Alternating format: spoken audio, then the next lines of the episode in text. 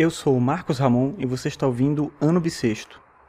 Hoje é quinta-feira, dia 14 de julho de 2016, e esse é o episódio 196 do podcast. E hoje eu já estava me preparando para gravar sobre alguma outra coisa quando eu ouvi na internet a notícia de um novo atentado na França. Hoje é o dia que se comemora lá a queda da Bastilha, que deu início ao processo da Revolução Francesa.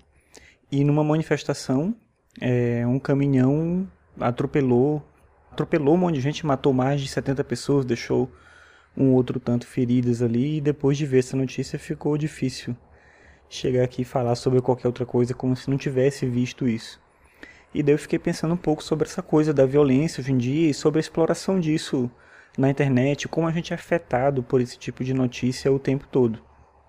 Não quer dizer que antes não existisse esse tipo de exploração da mídia, mas com a internet a coisa fica muito mais instantânea, assim. No momento que acontece, você acaba sabendo e você, como eu falei, é, é afetado, você acaba sendo dominado por pensamentos ligados àquilo e acaba vendo uma notícia pulando de uma para outra, as pessoas divulgam fotos e vídeos e tudo, e a gente vai sendo meio que contaminado por tudo isso.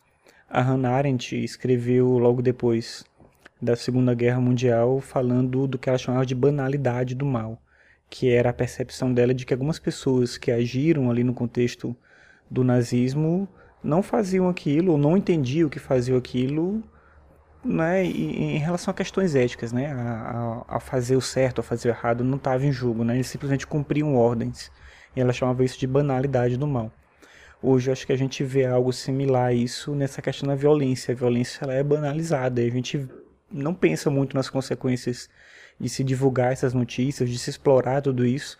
Na verdade, eu fico pensando às vezes que muita gente que explora esse tipo de notícia está é, tá mais interessado na audiência mesmo do que nas consequências disso tudo, né? E é, nessa coisa hoje dessa, desse atentado, eu vi justamente a, autoridades francesas falando para as pessoas não né, divulgarem boatos, não espalharem vídeos, não espalharem fotos, porque isso gera pânico na, na população e só piora a situação de quem está precisando resolver o problema e não aumentar o nível de confusão que aquela comunidade, que aquelas pessoas já vivem ali naquele país.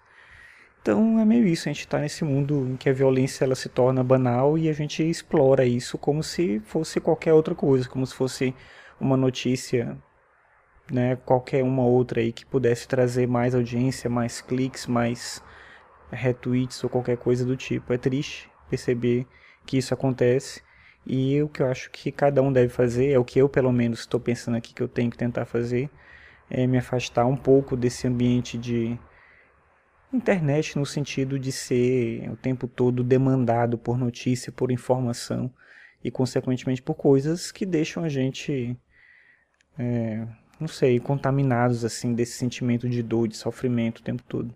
Então é meio isso. Então é, foi meio complicado e triste esse episódio hoje aqui, mas é uma reflexão que veio bem no, como eu falei, né? Eu estava preparado para falar sobre uma outra coisa e aí a notícia meio que me impregnou desse sentimento de de. Não sei, falta até palavra para falar. Então é isso. Até amanhã. Aguardo você aí. Um abraço.